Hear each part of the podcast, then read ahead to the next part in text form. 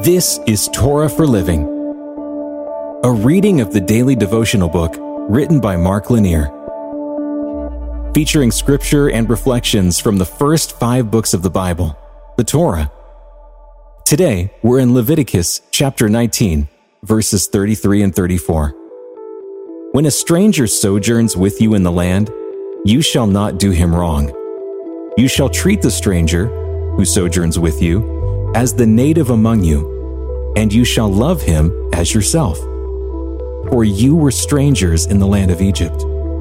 I am the Lord your God. I have a love hate relationship with politics.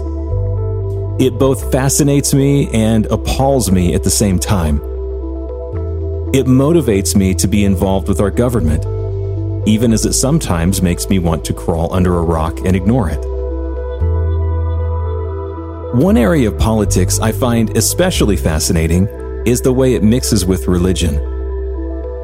I'm not one of those who believes that religion should stay out of the political process or political decisions, but I'm also one of those who is fairly skeptical of the way religion comes into play. I have seen the Bible and faith abused in the political arena. There have been times when I've wanted to scream because of those who claim the Christian faith while promoting what I believe to be the most unchristian virtues. But I have also seen the opposite. I have seen religion do some marvelous things in the political world. Bible believers were some of the strongest abolitionists in the 1800s, trying to rid the United States of the scourge of slavery. In the 1960s civil rights movement, Many of the strongest proponents of breaking down racial barriers and inequality were doing so because they were moved by their biblical faith. I have seen people of faith move into areas of the world where despots reign, seeking to improve the quality of life of indigent people.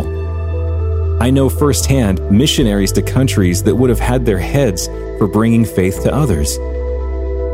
In the face of these issues comes today's passage one that would weigh heavily on the debate about immigration. It speaks of how Israel was to treat the sojourner, or the non Israelite newcomer or immigrant. Israel was to treat such people with love, encouraging and helping them in their lives.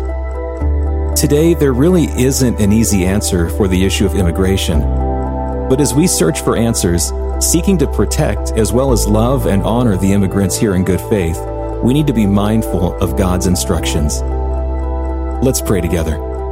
Lord, give our leaders wisdom and compassion in handling immigration issues. In your name, amen. This has been Torah for Living, a reading of the daily devotional book written by Mark Lanier. You can find out more about the book Torah for Living in the show notes. This podcast is made possible by a partnership with Mark Lanier and the Lanier Theological Library. Thank you for listening.